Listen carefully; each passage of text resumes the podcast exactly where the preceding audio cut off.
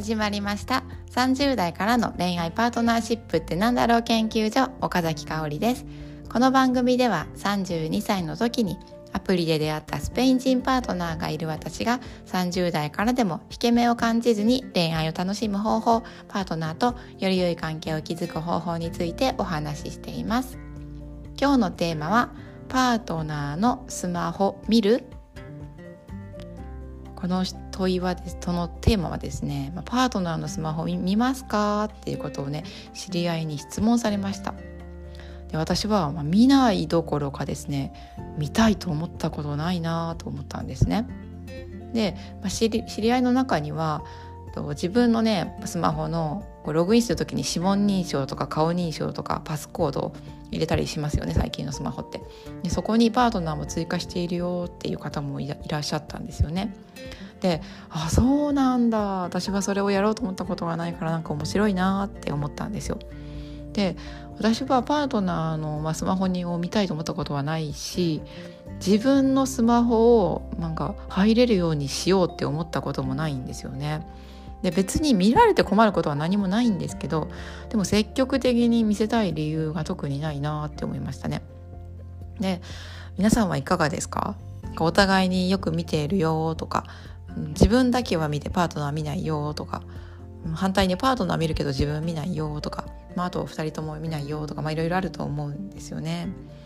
で私はこの質問を、知り合いにされた時にパートナーにねなんかこんなこと聞かれたんだけどどう思うっていうのを話してみたんですね。そしたらまあ彼も「いや見たいと思ったことないわ」みたいな感じだった考えたこともなかったわみたいな感じだったんですよ。でどういう時に見る必要があるのかなってことをね2人で話してみたんですね。でそしたらですね私たちは先日ですね私が病気でちょっと入院をしてたんですね。でその時に緊急連絡先をパートナー1番1番目をパートナーにしていましたでパートナーを1番にはしたんですけどもし何かあってパートナーに連絡がいた後に、まあ、すぐにね私の母に連絡が届くようにしたいなって思ったので母とパートナーをね LINE でつなげました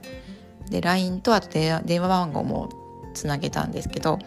うーんなんかこれは今まで母とパートナーは何度も会ったことがあるんですけどでもお互いに連絡先はまあ必要がないので知らなくてでもこの入院を機に2人をつなげてでまあこのきっかけになんかつながることっていうのは、まあ、私たちも同棲をしているし、まあ、もう何度も会ったことがあるし、まあ、いいタイミングだったんじゃないのかななんて思ってるんですよね。うん、で、まあ、私の母とパートナーがつながっていればもし私に何かあった時にも、パートナーは連絡先が分かるので、まあ、何かこうなんだろう香りが香りが香りが急に倒れたとかねでそういう時もあの連絡ができるんじゃないのかなって話になりました。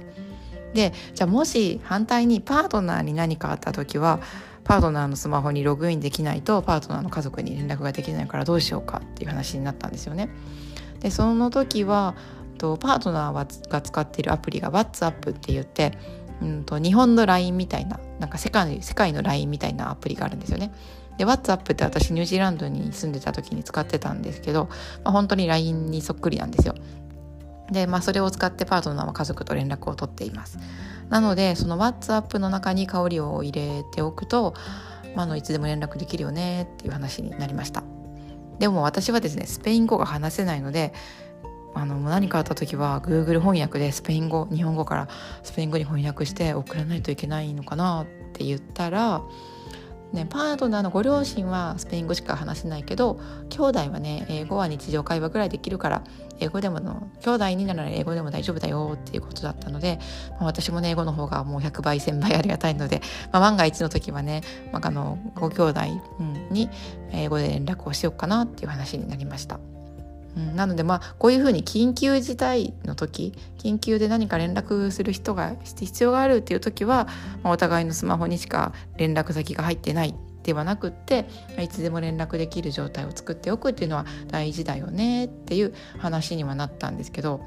いやでも普段はなんで見たくないというか見られ積極的に見られ見せようって思えないよねっていう話になったんですよね。それは何でかなっていうのを話すと私たちはですね別に決めてるわけではないんですけどお互いの SNS も見ないしあとお互いの仕事部屋にもね入らないんですよね。まあ、掃除する時とか用事があったらノックして「今いい?」とかいうことはあるんですけどでもこうなんだろうズカズカズカズカ入っていかない勝手に入らないように、まあ、無意識にしてるんですよね。うん、で何ですかねなんかそれはうん決めてるわけじゃないけどやっぱりなんか何もかも見せなければいけない共有しなければいけない知っておかなければいけないっていう関係性ではなくってなんか近い関係だからこそお互いの境界線とか距離感っていうのは大事にしたいと思ってるんだろうねっていう話をしました。でうんなんか見たい時ってでもどういう時かなっていうのも話したんですけどもしうん、まあ、これはドラマの影響で思うのかもしれないけどもしかしたらパートナーは浮気してるのかなとか他に気になること人がいるのかなみたいなちょっとざわざわするようなちょっとマイナスな気持ちが湧いた時になんかスマホが見たくなったりとか相手の部屋に入りたくなったりとかなんかそういうことはあるのかなっていう話をしました。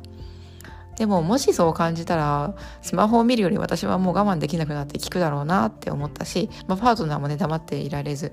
うん、担当直入に質問すると思うって言ってましたね。でまあこれは起きてないので、うんまあ、本当に起きてないから何とも言えないんですけど、まあ、でもそんなことがもしかしたら起こるかもしれない起こるかも起こる起こって起こらないと思いますけど、うん、なんかそういう時に見たくなるのかなっていう話もしましたね。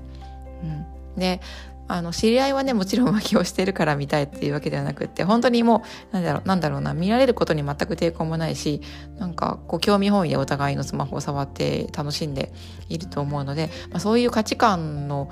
うん、相手と付き合って、まあ、お互いに OK だったらもちろんそれはいいんじゃないのかななんて思います。ね、なんかスマホっても本当に何だろう自分を映し出す鏡のようにこうアプリが入っていたりとか写真とかデータとかいろいろ入っているからこそなんか自分の中を見られてるような気持ちにもなるからうんだからこそ境界線を引きたいっていう人もいるだろうしいやなんか全然あんまり気にならないよ何もかもむしろ知っておいてくれる方が嬉しいよっていう人とかねいろんな価値観があるんだなっていうのを考えました。ということで今日は「パートナーのスマホ見る?」というテーマでお話をしてみました。いかがだったでしょうか？私はパートナーに限らずですね自分の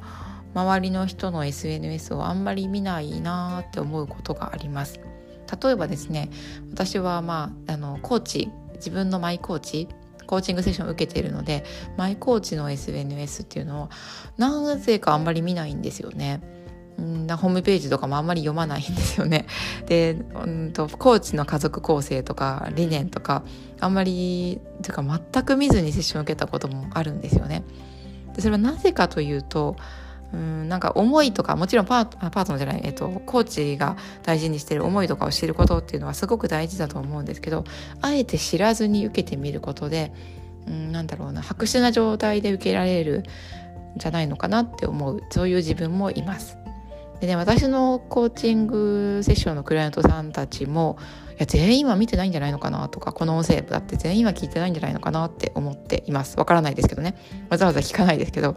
うん、なんか知ったきっかけは SNS だったとしてもうん、なんだろう。例えばブログで知ったからといってブログをその後もいつも読んでいるとか音声で知ったからといってずっと音声を聞いているっていうわけじゃないかもしれないなとは思ってます。もちろんね聞いてくださってる方とか読んでくださってる方もいるとは思いますけど、まあ、全員じゃないんじゃないかなって思いますね。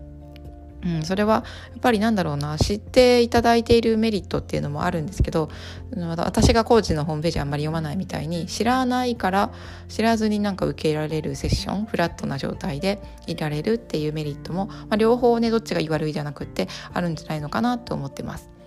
で私はね以前保育士をしていたんですけどその時にですね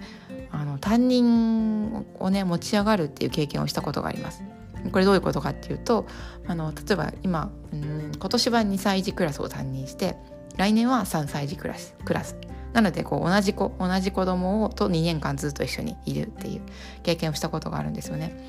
でねこれはね本当にメリットとデメリットがあるんですよね。でよくね持ち上がりになると保護者はね嬉しいですってまたまた同じ先生で安心しますとかって言ってくださる方がいらっしゃるのでまあ嬉しいんですけどでもやっぱりデメリットもあるってことを知っておくってすごく大事だなと私は保育士の時に思ってました。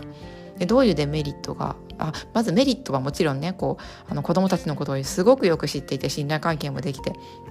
いるからこそ2年目の2年目でより深く関われてよりなんだろう効果的な関わりができるっていうのはもちろんあると思うんですよね。でもデメリットはやっぱりどうしても先入観を持って関わってしまうんですよね。A ちゃんってこういう子だよね B ちゃんってこういう子だよねみたいに。うん、で初めましての子供と関わる時はどんな子かなって白紙の状態からやっぱり入ることができる。そういうメリットがあるので、まあ、これもねどっちがいいとか悪いとか、うん、人によって価値観がいろいろだと思うんですけどやっぱり両方あるかなって思います。ね、パートナーは特に恋人は夫さんとか妻とか、ね、特に近い関係性の方との距離感ってどんな距離感が心地いいなと感じますか？スマホについてはどんな風に、えー、っとね、あの保ちたいお互いの距離感保ちたいなと思いますか？考えるきっかけにしていただけたら嬉しいです。じゃあまたね